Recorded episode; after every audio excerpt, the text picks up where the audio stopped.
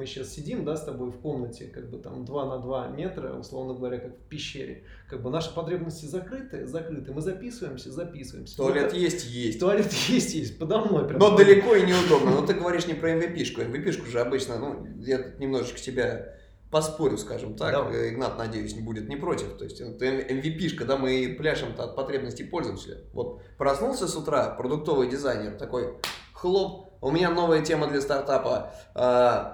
Сдача комнаток в аренду 2 на 2 метра по студии подкастеров. А сделаю-ка я предложи, приложение, которое, на сервис, который будет эти дырки затыкать. А может быть, подкастерам не нужно 2 на 2 метра помещения арендовать, может они в туалете пишутся или в ванной, завесив там а, специальной занавесочкой какой-нибудь, вот это вот. Короче, я был один раз в Египте, и там, да, извини, что перебиваю, там, там, там, короче, смотри, стартап такой был. А, ты заходишь в туалет, ты писаешь, а на выходе у Тебе тебя... дают песочек? Нет.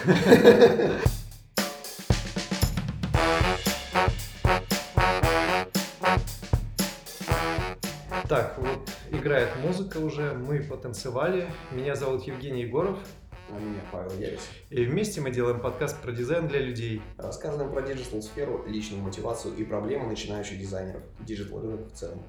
Сегодня с нами в гостях потрясающий гость. Человек, который проделал большой путь от врача, врача да, пользователя. до продуктового дизайнера, но суть осталась так же. Также люди приходят, жалуются, только теперь это не больные пациенты, а теперь их называют теперь пользователи. Пользователи, да. Он выясняет, раньше он выяснял боли пациентов, ставил им диагноз а, по здоровью. Теперь он смотрит на боли пользователей и помогает создавать продукты и решения, которые решают их проблемы.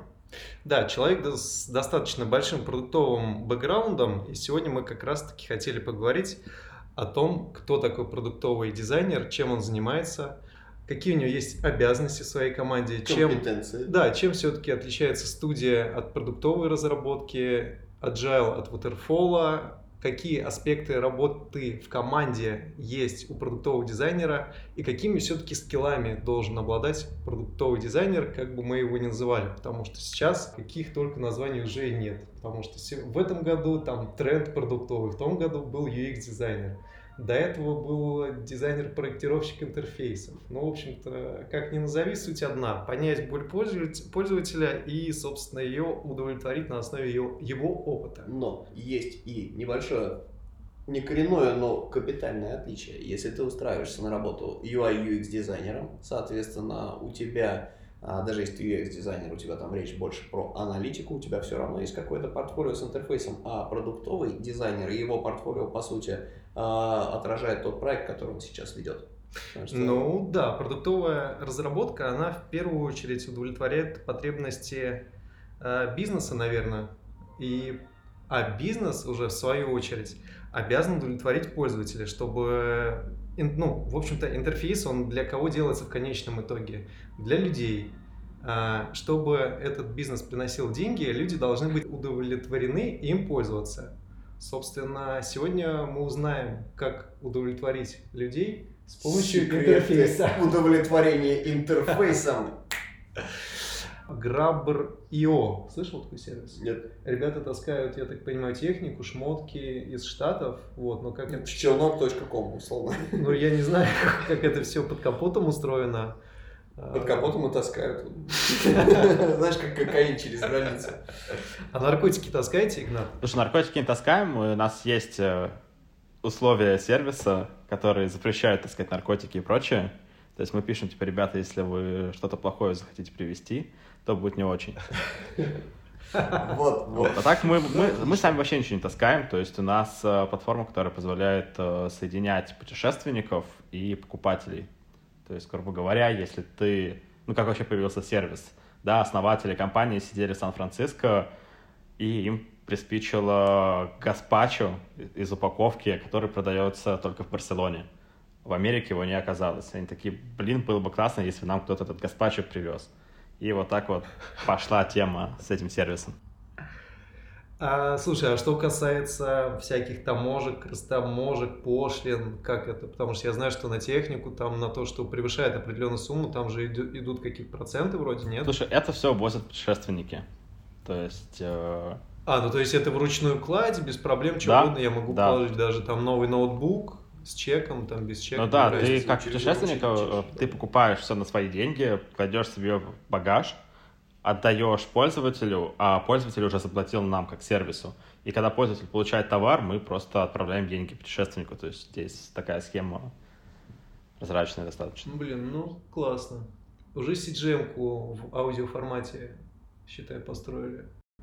Из фельдшера в продуктологи. Да, сказали, что раньше ты исследовал пациентов, ставил им диагнозы, теперь то же самое проделываешь, те же самые опыты проделываешь с пользователями. Пришел пользователь, есть проблема, вот вам решение. Ну, условно говоря, это Окей. прям мега в двух словах. Ну смотри, э, диагнозы я, к сожалению, никому не ставил, только там, не знаю, близким друзьям на основании того, что посмотрел в сериале «Доктор Хаус». А так я действительно учился в первом медиа, э, и я попал на такую программу, когда студентов э, лечебного отделения с первого курса начали посылать э, в больницы, то есть мы там были а-ля санитары, что-то такое. И я просто с этого знатно офигел, мы не материмся здесь, и решил, что нет, я это дело не хочу больше, да, то есть медицина, это с одной стороны интересно, но не в России. У меня реалии тогда были такие, что я был в России. И я решил поискать для себя что-то еще, потому что я не захотел связывать с этим жизнь. Вот, и да, я начал развиваться как-то в IT, потому что мне подсунули курсы, я не знаю, знаешь ли ты их или нет, тогда были популярны курсы от Бауманки специалист. Ты знаешь, Да, Паш? да, я даже проходил в свое время, пытался у них учиться по э, граф-редакторам различные. Было уныло, задрочено, но классно прокачивало. Да-да-да, очень унылая задротская фигня. Я проходил курсы по PHP у них. И я тоже дошел до середины, мне как-то очень все это дело не понравилось. Я начал как-то учиться по каким-то другим ресурсам, просто начал находить что-то в интернете и пытаться делать. Так начал делать какие-то первые сайты, ну, чисто верстка. Параллельно меня еще втянули во всякие истории э, с SEO и с контекстной рекламой. Я потихоньку вот в этом Мгм. всем раскручивался. Потом... э, То есть, по сути, по сути, ты начал с разработки, видимо, с фронтенда, да, где получил базовые основы знания сеток, типографики, верстки, видимо, но потом тебе стало скучно, ты понял, что у тебя немного другое, не, не такое системное, а может быть где-то более аналитическое мышление, исследовательское, и ты решил податься в другую сферу. Короче, как ты сферу менял? Вот где цимис того, где-то точка переломная, и что ее вызвало, когда ты перескочил, да, перестал рисовать и стал анализировать? Да. Смотри, э, как это вообще было? Поначалу вообще брался за все, то есть я делал сайты на WordPress, верстал, настраивал контекст, продвигал. Потом я понял, что нужно как-то сужаться, да, и на чем-то специализироваться.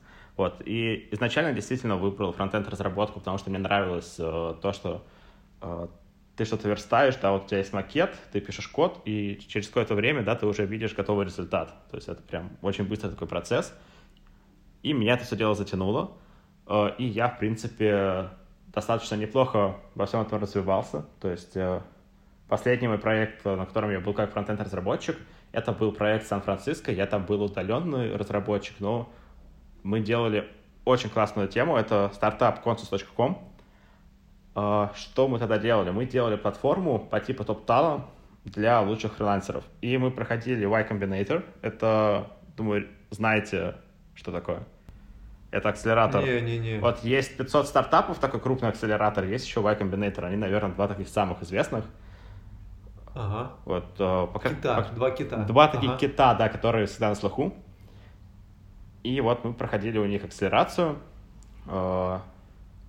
Мы А Что попали... такое акселерация? Расскажи, пожалуйста, Игнат, потому что у У нас нас... слушатели не все знают, да, тему стартапов, там очень много терминов замороченных. Да, и Вот. сегодня- сегодня, Было к сожалению- если бы ты по- пояснил. К сожалению, да, сегодня придется некоторые термины расшифровывать, э, поэтому, сори, что, что будем иногда перебивать. Вот давай сосредоточимся сейчас на стартапах и акселерации. Что вообще, Пока. да, что, что из себя представляет процесс акселерации? Ну, вот там, в принципе, одинаковый, наверное, не только для стартаперов в целом. Да, то есть это ус- ус- ускорение и перене- передача опыта кем? Инвесторами или тем? Ну, да, да, не, давай, я- Давай, я Игнат, запомню, а лучше ты скажешь, расскажешь. скажи. Конечно. А, По сути, да, это стартап акселераторы. это некое место, куда приходят различные стартапы да, учиться, и там есть э, менторы да, со стороны инвесторов, со стороны основателей других компаний, которые просто им э, дают различную поддержку. То есть это может быть финансовая какая-то поддержка, это может быть какая-то экспертная база, да, которую они тоже э, дают, помогают решать какие-то вопросы. Также, да, так как там собраны э, представители разных компаний из индустрии, да, они могут тебе быстро помочь найти выходы э, на те компании, которые тебе интересны для того, чтобы твой бизнес рос. Пример, да, если mm-hmm. тебе нужно прикрутить какую-нибудь оплату на сайт, да, тебя могут быстренько соединить э, с каким-нибудь, не знаю, генеральным директором PayPal, да, или вот с кем-то из руководства, mm-hmm. и mm-hmm. просто mm-hmm. дать тебе какую-то скидку, просто потому что эти чуваки либо менторили, да, либо тоже как-то участвовали mm-hmm. в акселераторе. Вот. Ну, то есть это некоторого рода интеграция соседних да, сервисов, которые находятся в дружеском таком ламповом сообществе и обмениваются друг с другом возможностями, которые диктуют потребности. Ну, по сути, да. Так. Сложно сказал, но... Очень сложно сказал. Это некий такой, знаешь, обмен, не знаю, опытом, связями и какая-то вот поддержка финансовая тоже часто бывает. Вот, в общем, мы попали в этот Y Combinator и там все проходили, это дело. И параллельно нас очень хорошо у нас получилось зафичериться на Product Hunt.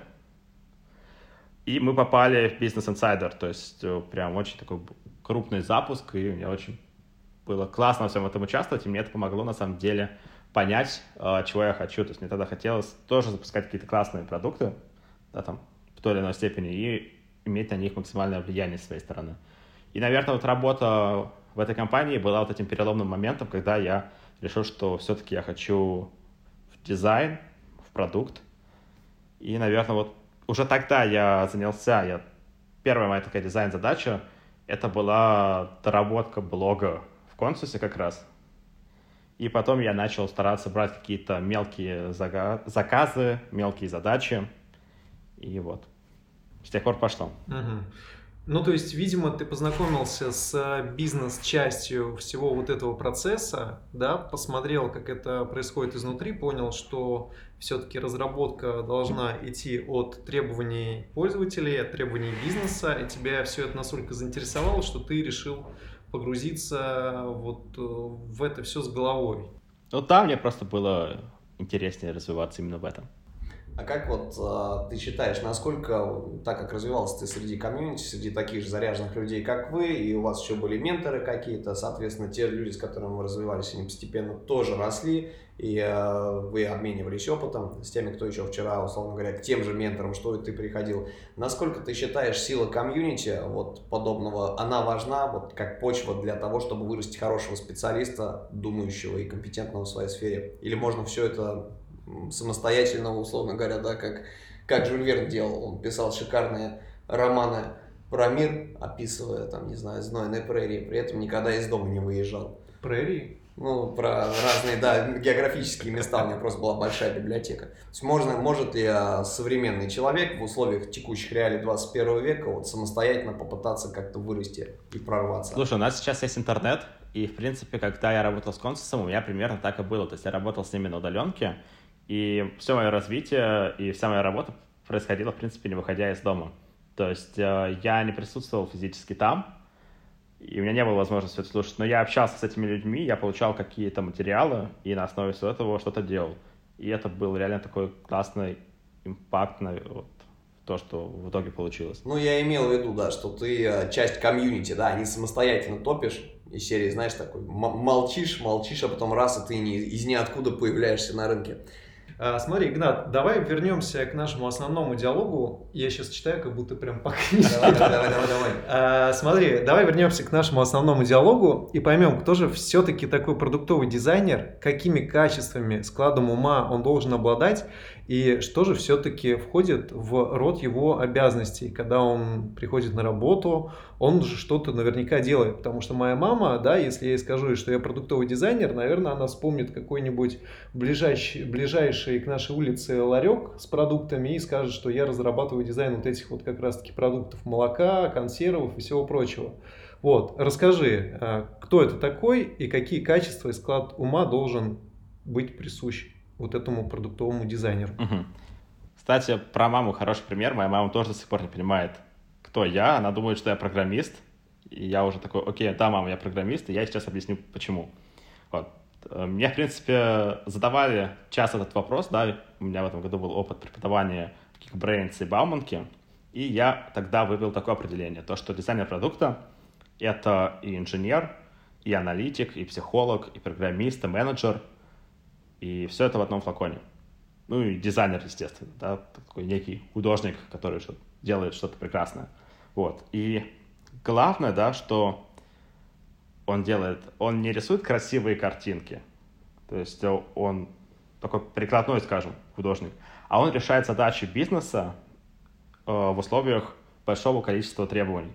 При этом э, эти требования не только бизнесовые, но и пользовательские, потому что без пользователей никакого бизнеса, естественно, не будет. Вот как-то так. Отлично. Прям вот этот кусок можно будет маме отправить, нашим мамам, и они послушают. И, и они по... поймут, кто мы такие вообще. Два лайка и два прослушивания у нас уже автоматически есть, так что вечер удался. Классно. А, Игнат, а, по поводу а, дизайн-процесса и вообще работы в продуктовых командах. Я знаю, что ты работал в достаточно крупных и известных компаниях в России, включая АИС, Яндекс, Mail.ru, вот, те компании, которые пропагандируют э, agile, которые знают толк в именно продуктовой э, разработке, где постоянно внедряются какие-то новые требования, которые приходят то от бизнеса, то от пользователя. Постоянно приходится что-то переделывать, переверстывать, разрабатывать, проводить новые исследования. Так вот, э, расскажи, пожалуйста, поподробнее. Наверняка вот в разных компаниях дизайн-процесс был организован по-разному, но все-таки есть определенная э, база, да, так называемая, как этот процесс в идеале должен строиться. На практике я сам постоянно убеждаюсь, что этот процесс он очень, ну, на практике он очень сильно, к сожалению, бывает отличается, и мы пропускаем некоторые важные моменты. Вот, э, хотели бы услышать от тебя, с какими ты столкнулся э, дизайн-процессами в своих компаниях, какие у тебя были ожидания и как это не совпало с реальностью. Расскажи, пожалуйста, нашим слушателям подробнее об этом. Смотри, я действительно всегда хотел поработать в большой компании, чтобы вот прикоснуться к великому, так скажем. И мне казалось, что там точно будут хорошие процессы. Ну, после стартапов, особенно, когда вы на ходу учитесь что-то делать, да, и не всегда это получается как надо. Вот, оказалось тоже, что нет, и в больших компаниях даже еще все немного сложнее, чем э, казалось бы. Ну, видимо, потому что людей больше, соответственно, сложнее на, наладить э, командную работу у всех, потому что много подразделений, чаще, часто сложно сделать интеграции, потому что там время, тут время, сроки поджатые, дедлайн всегда давит. Вот, и приходится как-то со всем этим мириться и достигать, приходить к консенсусу общему. Ну, то есть встраиваться тебе по-любому придется. Процесс, да. да процесс. При... Вот. Ну, да, так и есть. Плюс это нужно помнить, да, что когда много народу, это еще очень дорого содержать. И если всегда идти по этому процессу, то, возможно, что-то хорошее получится, но это будет стоить очень дорого, и даже какая-то большая компания с большим количеством ресурсов этого не выдержит. Поэтому, да, часто все эти, не знаю, шаги, они как-то вот опускаются, да, где-то применяется одно, где-то другое. Вот, и мне кажется, Значит, что процесс особо... должен быть гибким.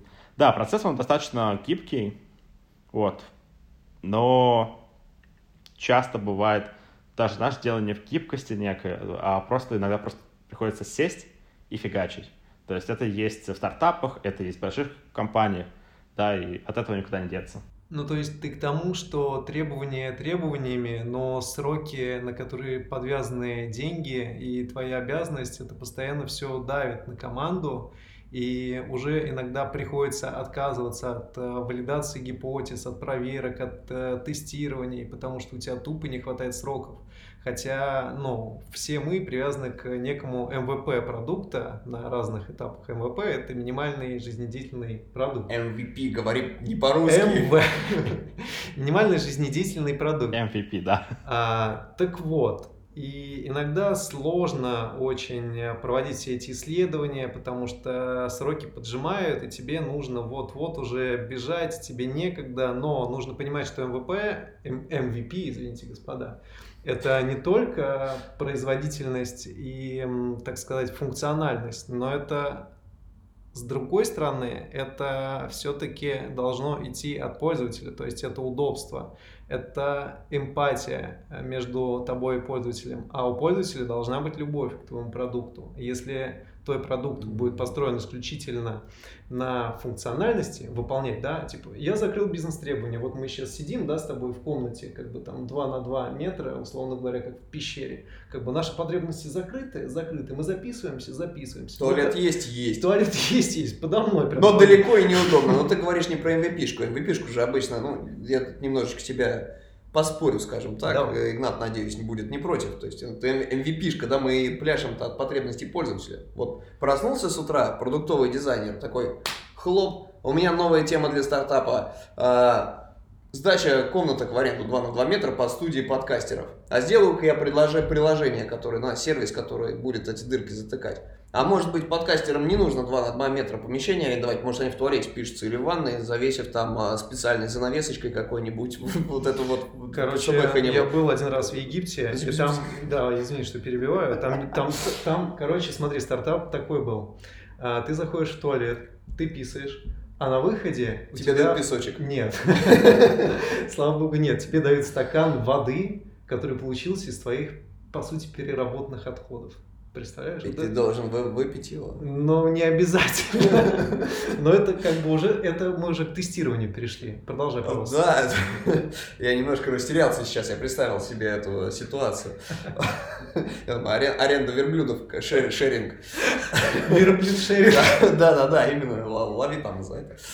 Да, пардон. Короче, суть в чем, да, для чего собирается MVP? -шка? MVP это минимально жизнеспособный продукт, который запускается быстро, чтобы удержать конкурентное преимущество и собрать от свя- обратную связь от ранних пользователей. Потому что, может быть, да, ты еще не вложил все бюджеты, которые тебе выделили. Ты смотришь, надо ли вот в этом ключе продукты развивать, или можно куда-то уйти в э, сторону, потому что очень многие продукты успешные, они начинали как сервис для чего-то другого. Ну, То есть, смотри, э, если мы все-таки говорим, уже, мы просто перешли то, к тому, что, что мы сравниваем B2B и B2C сервисы. Э, сервисы, yeah. которые внутри бизнеса, и сервисы, которые делаются для такой Нет, большой... MVP-шка-то, это вот, вот черновичок то предложение, условно. Ты говоришь, какая разница, она да, B2B, B2C. Да, да, да. Игнат, будь арбитром. Рассуди. Давай, да, да, поправь нас, Смотри, мы куда-то MVP, да, действительно полезная тема, и у нас есть с этим одна большая проблема – мне очень нравится пример, который приводят ребята из Интерком.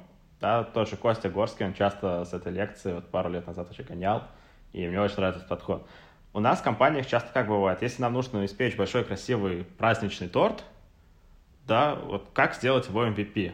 Нас часто думают, что MVP это просто какой-то корж, да, вот это вот, не знаю, это вот сухое тесто, э, сухая эта часть теста в торте, да, который вот основное, что люди едят. У нас очень часто думают то, что это и есть MVP. На самом деле MVP для торта это будет э, маленький кекс. Но этот кекс, у него будет и этот, этот вот корж, да, вот эта вот сухая хлебная часть, и, не знаю, какой-то крем и вишенка сверху.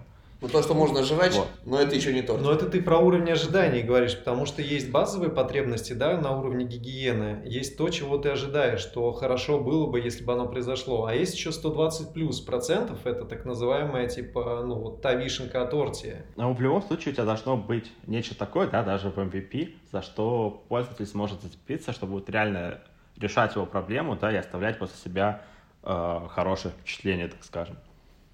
Так что это важно. У нас же, да, часто пытаются сделать либо сразу торт, либо какой-то корж, либо просто вишенку без торта. Вот это, наверное, такая основная проблема. Да, мы сейчас в крайности, там, наверное, слушатели немножечко в это самое запутаются. Вот, мы просто обсуждали в том, что, что есть MVP, для чего он нужен, и пришли к тому, что в крайности впадать не стоит. Минимально жизнеспособный продукт – это не та черно, не тот черновой скелет, на который вы натягиваете свой сервис, это суть вашего сервиса с основными функциями, которую можно использовать, а не еще не законченный продукт со всеми плюшками, прибамбасами и какими-то фичами. Вот, это что-то посередине. Ага. Игнат, yes. да, смотри, а вот ты работал в разных командах, и я уверен, что в каждой команде а, ну, поскольку потребности были разные, соответственно, и составы команд тоже были разные. И я думаю, что в разных командах э, условия диктовали разные люди. Ну, то есть, по идее, да, как бы есть, у продукта должен быть там продукт owner, chief продукт owner, но в большинстве бывает, что если это некая IT-компания, то разработчики диктуют свои условия. Если они идут от пользователя, то все-таки у дизайнера уже есть какое-то там компетентное слово.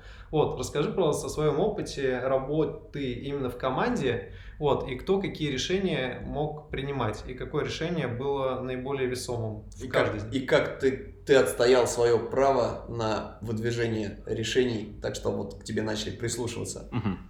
Смотри, наверное, самый тяжелый для меня момент был в Яндексе, потому что Яндекс это была компания, куда я пришел как стажер. То есть у меня уже был достаточно такой опыт работы в дизайне, но я хотел развиваться именно в продуктовую часть.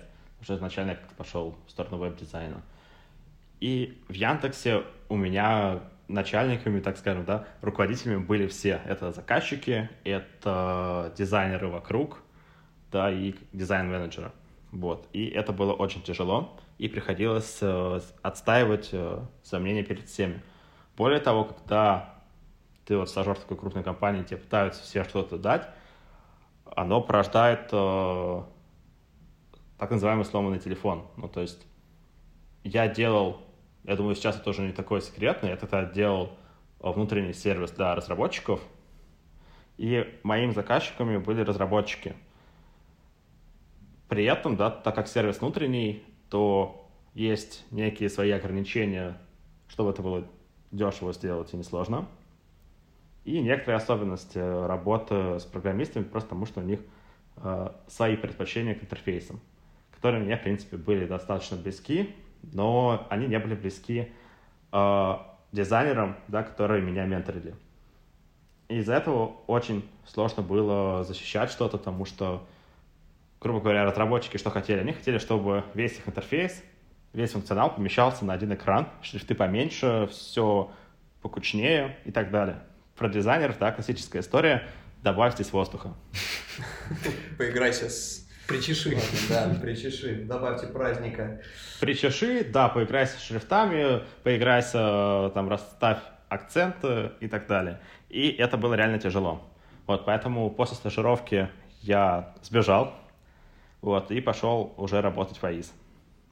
Потому что я хотел реально чему-то учиться, а не быть каким-то вот таким э, буфером, да, между разными командами. Окей, отлично, на самом деле а, мотивация у многих людей, в принципе, у любых дизайнеров, мне кажется, даже если они, не знаю, дизайн, дизайнер полиграфии, вот у них вот так, такая же история происходит регулярно, им хочется себя реализовать, а не быть той прокладкой между рулем и сидением, да? Прокладка, да, хочется... слово какое. А, да. Uh, Игнат, можно пару таких рок-н-ролл вопросов? Вот, немножечко дадим пользователям, пользователям, господи, все, слушателям нашим передохнуть. Uh, у меня к тебе два замечательных вопроса. И первый, расскажи, пожалуйста, вот Голдман, да, ты как вот, Игнат Голдман, uh, это псевдоним, как бы, вот, вот как ты вот его выбирал? Это же не фамилия, да? Смотри, ну Игнат это твое настоящее имя. Ну, это я понял. Я, я видел твой сертификат, э, где написано, что Игнат э, Смирнов, как бы, вот, вот. Да. Просто... Смотри, Голдман — это фамилия одного моего товарища, вернее, я бы даже сказал, товарища моих родителей из Нью-Йорка. В 16 лет э, меня родители отвезли на день рождения в Нью-Йорк, исполнили тем самым мою мечту. И у меня там возникла одна ситуация, которую вот я как ребенок решить тогда не мог, просто потому что меня не воспринимали. И у, у родителей был товарищ достаточно такой влиятельный, который просто помог мне это все дело разрулить, и я решил, что вот я хочу стать таким, и я тогда себе этот псевдоним и выдумал. И он так за мной тянется в интернетах, я решил его не менять. Кайф. Кайф. А можно еще один хардкор э, вопрос? Он меня лично интересует. Давай. А, вот ты в Аисе работал. Сколько бейсболок у Киреева? Слушай, это хороший вопрос, потому что моя работа в Аисе в итоге превратилась в работу в Сбербанке. Ага, то есть ты так сразу в продуктовую команду. Да, я пришел в АИС, и оказалось, что нас вот набрали нескольких дизайнеров и подключили к ребятам из АИСа, которые были в Сбербанке. И мы работали все это время на стороне заказчика. Ну, ничего, зато классный продуктовый опыт. У ребят самая, наверное, большая экспертиза, мне кажется, среди дизайн-студий. А, вот именно по UX-исследованиям и так далее. Это да, то есть плюсом, наверное, самым большим плюсом работы в АИСе это было то, что нам, как сотрудникам, давались курсы, которые Skillbox, э, от Skillbox. О как. И я мог просто на эти курсы Skillbox как-то опираться. Причем, если курс, э, который вот UX-дизайнер, вот, вот этот базовый, который... Э, Жень, ты, по-моему, проходил как раз. Было такое, не скрою. Вот. Э, если вот этот курс для меня был более-менее более понятен после Яндекса, угу. то вот Второй курс мне еще дали, это UX-аналитика. Угу. Там было очень много интересных вещей, которые как раз это был такой... Там про Big Data Science это... Не must-have для меня, это было то, что я вот хотел. Ага, там про, там про аналитику больших данных или про что? Про метрики? Про что там было? Там про метрики, про UX-аналитику, про Python, про R, про работу с данными, вот про вот это все. Yes. Классно, классно. Смотри, у нас формат 40-минутный, поэтому я думаю, что потихоньку мы сейчас будем закругляться. Вот, но один из... Э, пару из. Пару из э, последних э, интересных вопросов, которые мы бы хотели тебе задать, мы сейчас их тебе, собственно говоря, и зададим. Так вот, э, вопрос номер раз. Почему даже богатые компании, обладающие достаточными ресурсами, часто создают UX, который вызывает проблемы? Почему? Коварный вопрос. Почему, да, такое может быть? Как ты считаешь? Здесь может быть несколько причин. И я буду говорить про те, с которыми я сталкивался сам. Я не буду называть компании, чтобы никого не обижать. Поехали. Первая причина – это то, что стейкхолдеры пытаются тянуть одеяло на себя. То есть все хотят участвовать в продукте, да, даже если это лишь один из, грубо говоря, 30 продуктов, которым ты занимаешься. Все равно хочется внести свою лепту. И каждый считает то, что он экспертен в таком вопросе, как дизайн. И иногда, да, даже будучи дизайнером э, с хорошим именем, да, как вот был мой руководитель тогда, не получается продавить, и приходится идти на компромиссы. Вот компромиссы — это, как говорил Павел Дуров, наихудшая из альтернатив — вот, и поэтому получается иногда не очень. Второе – это сроки. У нас э, часто так получалось, да, то, что тоже э, коммитились, публично коммитились, что мы э, запустимся к какой-то дате, и для того, чтобы эту дату успеть, приходилось тоже делать где-то хуже, чем могло бы получиться. Проклятые дедлайны. Угу. А? Проклятые дедлайны, говорю. Действительно, проклятые дедлайны. То есть мне кажется, что иногда проще сказать, что ребята, мы не успеваем, да, но мы переносим запуск, не знаю, на месяц, два, три вперед, но мы сделаем хорошо. Те, кто нас очень ждал, вы получите такие-то, такие-то плюшки. Либо еще лучше не коммититься до тех пор, пока э, не будешь точно уверен в своем продукте. В любом случае, да, помимо того, что его а, запускаешь, да, там еще достаточно такой процесс тестирования. Ну, то есть, ины, иными словами, все завязано на сроках, и те люди, которые тянут на себя одеяло и коммитятся, а, привязываются к очень ограниченным срокам, а действительно, чем больше ты работаешь, тем больше ты получаешь. И большие компании, естественно, не так сильно заинтересованы платить много разработчикам, ну, в плане продуктовым командам.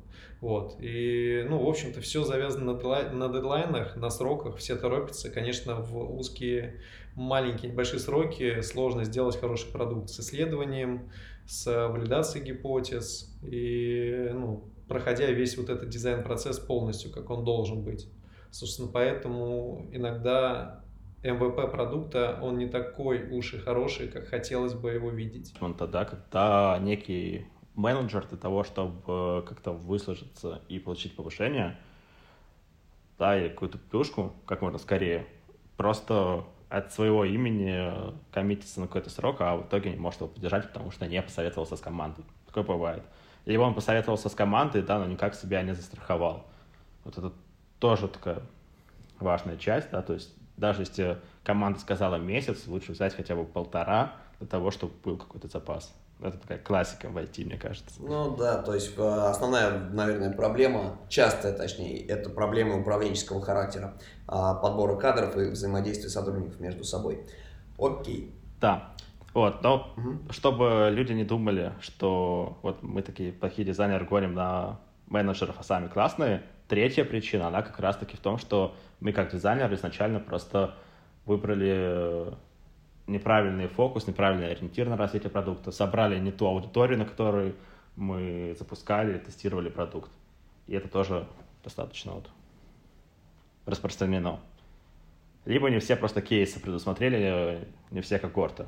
Игнат, итак, у меня к тебе следующего характера пара вопросов. А, первый. А наша аудитория является в основном а, ребятами, которые только-только начинают свой путь, либо теми, кто хочет сменить свою сферу деятельности на другую, да, условно говоря, занимаются веб-дизайном, хотят в соло, так сказать, да, кто-то хочет в продукт, кто-то из граф-дизайна приходит, не суть важно. Можешь посоветовать какую-то литературу или какой-то справочник или какой-то ресурс, который бы объяснял все эти замечательные э, модные англицизмы, которые мы тут так замечательно в течение 40 минут щедро сыпем в эфир. Вот, не встречал ли ты такой ресурс? Потому что мне для этого потребовалось прочесть, как, как книжечка про этот самый... Началось все с книги «Спринт», Продуктовый а, дизайн для чайников. Да, из этой серии, вот. И когда я столкнулся с этой, знаешь, что из серии разрабы, разрабы грумятся. На последнем груминге с разрабом я полез искать, что такое груминг, я нашел, что это случка собак. Вот, то есть есть ли ресурс, который поясняет, а, да, толковый словарь для стартапера, который пояснял бы все эти термины? Смотри, одной волшебной пилюли, я думаю, нет, но есть несколько книжек, которые помогут начать разбираться. Первое — это про стартапы. У Free была классная книжка со временем, так называлась «Стартап. Как начать и не провалить свое дело». Это вот если интересно разбираться да, в том, как спускаются компании, что там вообще внутри происходит. А, чтобы слушатели понимали, ФРИИ — это фонд развития интернет-инициатив. А, я думал, это стартаперский, как раз э, стартаперский, как он, господи, э, Стартаперский акселератор. Я думал, картошка такая. Да, startup guide. Вот, книжка называется, sorry, э, startup guide. Да. А еще есть что-нибудь? Еще это обязательно к прочтению, это дизайн привычных вещей, это Дональд Норман, просто чтобы понять, да, что происходит в профессии.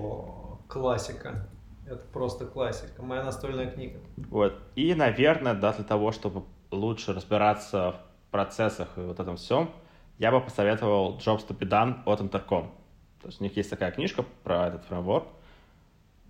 Вот, и она может стать э, заменой, да, вот раньше рекомендовали Купера об интерфейсе, но он такой достаточно избыточный, мне кажется, сейчас. И проще вот почитать что-то такое и начать делать мне нужен, нужно твое экспертное мнение для наших э, слушателей, которые хотят э, сделать карьеру. Э, расскажи о карьере. Вот, допустим, человек пришел э, в любую из сфер, ну, допустим, UI-дизайнером, да, UI-проектировщиком. А какие варианты развития у него есть? Потому что многие дизайнеры до сих пор в 21 веке думают, что финишная просто предел мечты, предел карьеры для дизайнера это арт-директор какие еще профессии, э, да, куда он может пойти, не в профессии, а в этом по должности и род деятельности. Куда развиваться? Да, в какую сторону развиваться? А, развиваться можно много куда. Я себе на самом деле вот задавал этот вопрос летом, и поэтому, наверное, это такой один из моих любимых вопросов. Действительно, можно в сторону арт-дирекшена развиваться, но лично мне это никогда не было интересно. Вот. Еще два направления. Это первое, это дизайн-менеджмент, да, это про все паттерны управления дизайн-командами, взаимодействия с бизнесом, вот это все. То есть, э, если, не знаю, кто ходит э, по конференциям, да, я думаю, слышал и знает э, такого человека, как Юра Ветров. Он был дизайн-директор. Слышали, что Mail.ru. Что-то слышали, да.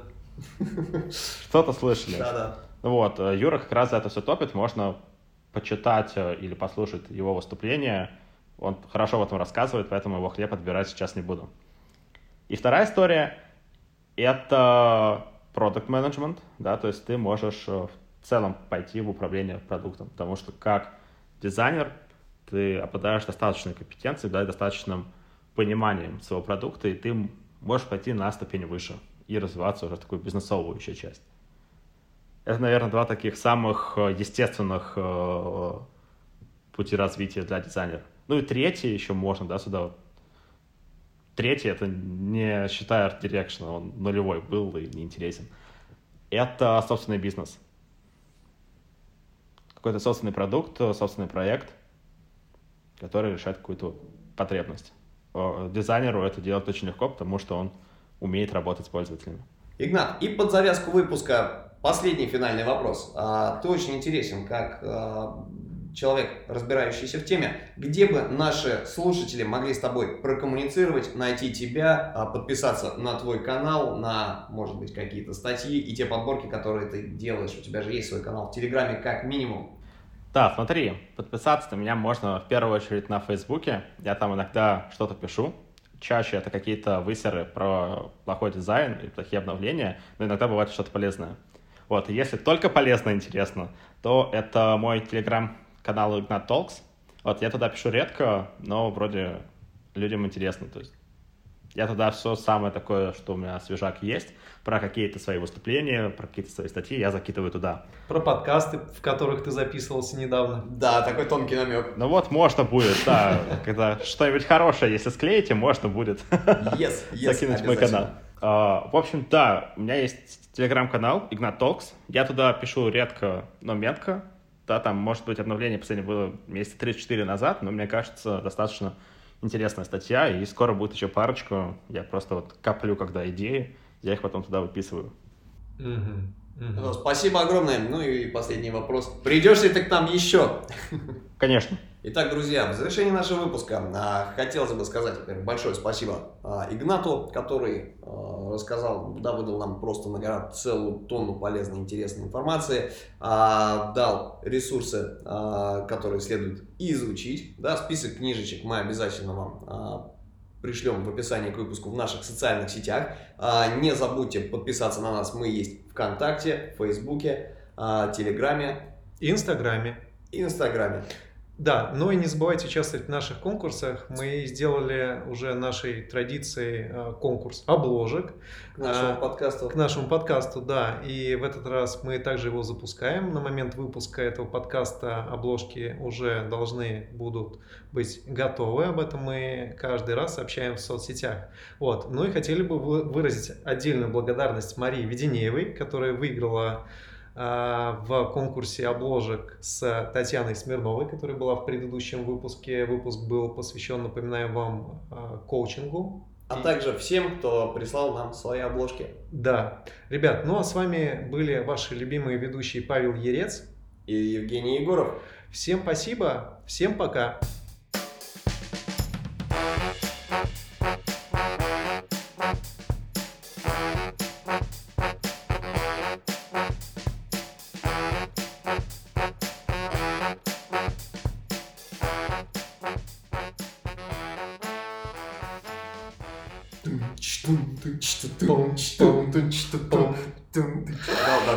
Можно собственный джингл сделать, это сейчас клево было. Давай еще раз.